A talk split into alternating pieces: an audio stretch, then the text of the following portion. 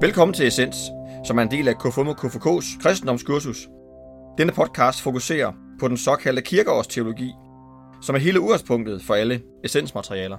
I studiet er vi Henrik Hvidbæk og Brian Jørgensen. Lad os høre denne søndags fortælling. Anden juledag, dommen over Jerusalem. Derfor, se, jeg sender profeter og vise og skriftkloge til jer. Nogle af dem vil I slå ihjel og korsfeste, andre vil I piske i jeres synagoger og forfølge fra by til by. For over jer må alt det retfærdige blod komme, der er udgydt på jorden. Lige fra retfærdige Abels blod til blodet af Zakarias, Barakias søn, som I dræbte mellem templet og alderet. Sandelig siger jeg jer, det skal alt sammen komme over denne slægt. Jerusalem, Jerusalem, du som slår profeter ihjel og stener dem, der er sendt til dig. Hvor ofte vil jeg ikke samle dine børn, som en høne samler sine kyllinger under vingerne, men I ville ikke. Se, jeres hus bliver overladt til jer selv, øde og tomt. For jeg siger jer, fra nu af skal I ikke se mig, før I siger, Velsignet være han, som kommer i Herrens navn.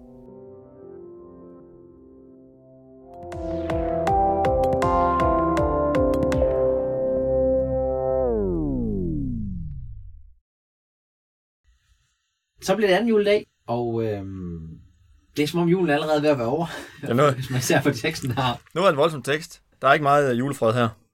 Nej, det handler jo om nogle mennesker, der, der bliver sendt ud for at fortælle om, om Jesus, men øh, der bliver, altså, folk bliver pisket, og Der er blod, der, Der er blod, er, der er- bliver stenet. Ja. ja, der sker alle mulige øh, ret øh, vemmelige ting, kan man sige. Og den her dag, den hedder jo også øh, Sankt Stefans dag. Ja. Fik jeg så helt fejl. Mm, det er rigtigt. Øh, og Morten, du er med os igen. Yes. Øh, hvad er det lige, der er med ham her, Sankt Stefan?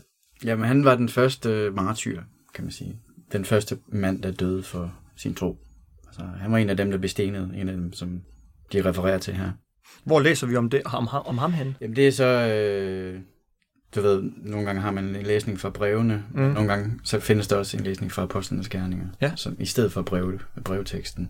Og det er sådan en, vi har i dag. Fra Okay. apostlenes gerninger. Så vi hører om ham er her, Sankt Stefan. Sankt Ja. Stefan, der bliver Og han, stenet. han bliver taget til fange, og Jamen han, øh, ja, de slipper han i hvert fald ud af en synagoge, og så stener de ham udenfor. Fordi han siger noget, der er så provokerende. Øhm, Ja. At de bliver så øh, voldsomt sure på ham. Øhm, og det er nok egentlig det, den her tekst handler om i dag. Hvad er det, der er så provokerende? Ja, hvad, hvad, er- hvad er det? Jamen, for det første det, at altså, i sig selv er tanken om, at Gud bliver menneske, provokerende. Øh, Og, og, Ja, ja, det- det- det, det, det i sig selv er, er vildt. Men, men her, altså det Jesus egentlig siger, hvor han siger, Jerusalem, du slår profeter ihjel, og jeres hus bliver overladt til jer selv, øde og tomt. Altså, det er domsord over Jerusalem. Og hvad er Jerusalem i jødernes selvforståelse? Det er der, hvor Gud bor. Det ypperste sted, det er, det er deres nordpol, kan man sige. Det er verdens centrum. Ja, ja, ja. Øhm, fordi der bor Gud inde i templet. Mm. Og nu siger Jesus, det hus bliver overladt til jer selv. Det er øde og tomt. Ergo, Gud bor der ikke mere. Ja, Gud han er væk. Gud bor der ikke mere. Mm. Hvor, hvor bor Gud nu? Ja, lige nu er han jo der i, i, i skikkelse af Jesus. I hvert fald i kirkeårs logik. Ja. Der er det ham, der er Gud. Så han Mhm. vandrer rundt et eller andet sted nu, ikke? Han, altså, templet er ligegyldigt nu. Ja. Han er der, hvor Gud bor. Ja. Men så kommer der så en, endnu en, en, et lag på, som peger fremad i kirkeårets fortælling igen.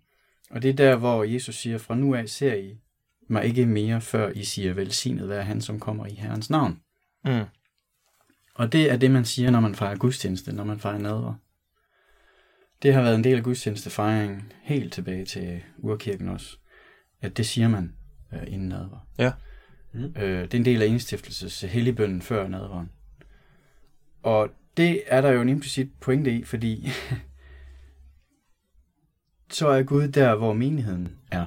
Mm.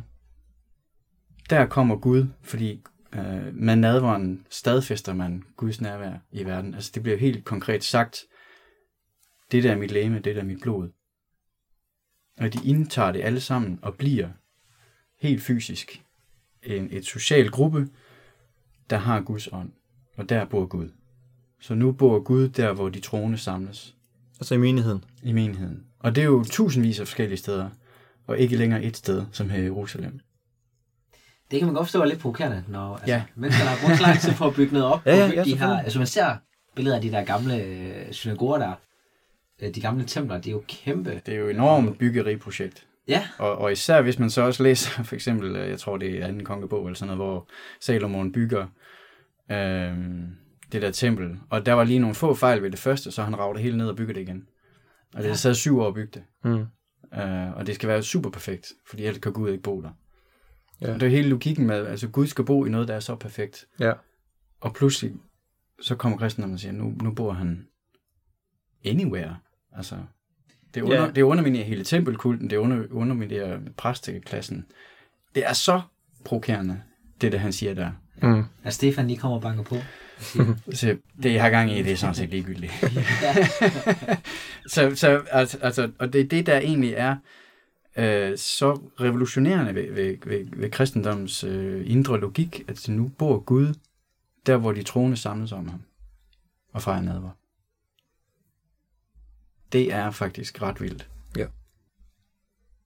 man kan godt undre sig lidt over, at der er brugt så mange penge på kirkebyggerier sidenhen. Yeah. Ja, Det er i hvert fald ikke, øh, man kan sige, det er ikke nødvendigt. I starten mødtes de jo i hemmelighed på grund af alt det her. Ja. Øhm, men vi har jo også nogle gange et behov for at vise vores respekt for ting, og så bygger vi flotte kirker. Det kan må vi også anerkende, at det, det, det er for så vidt fair nok, men uh, bygningen som sådan er ikke nødvendig, rent Nej. teologisk set.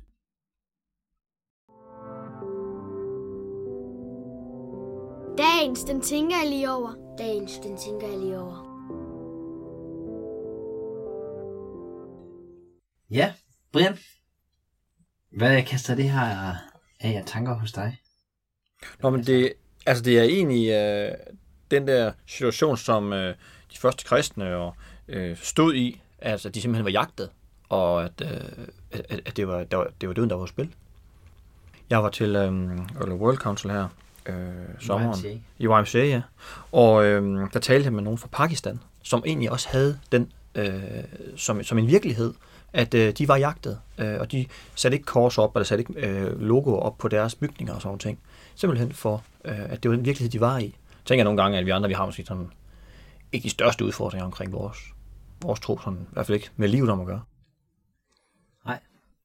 Vi skal bare sætte væk ud af til om søndagen, og så troppe op. ja. Det er det. ja, vi kan selvfølgelig have udfordringer ved, og det er, det er det, der er svært, at med, man i en gymnasieklasse er svært at sige, at man tror på Gud. Det, det kan jo lige så være en, en stor kamp. Øh, det var en anden form for det at være, øh, at være- at være udfordret i sin egen kristen tro.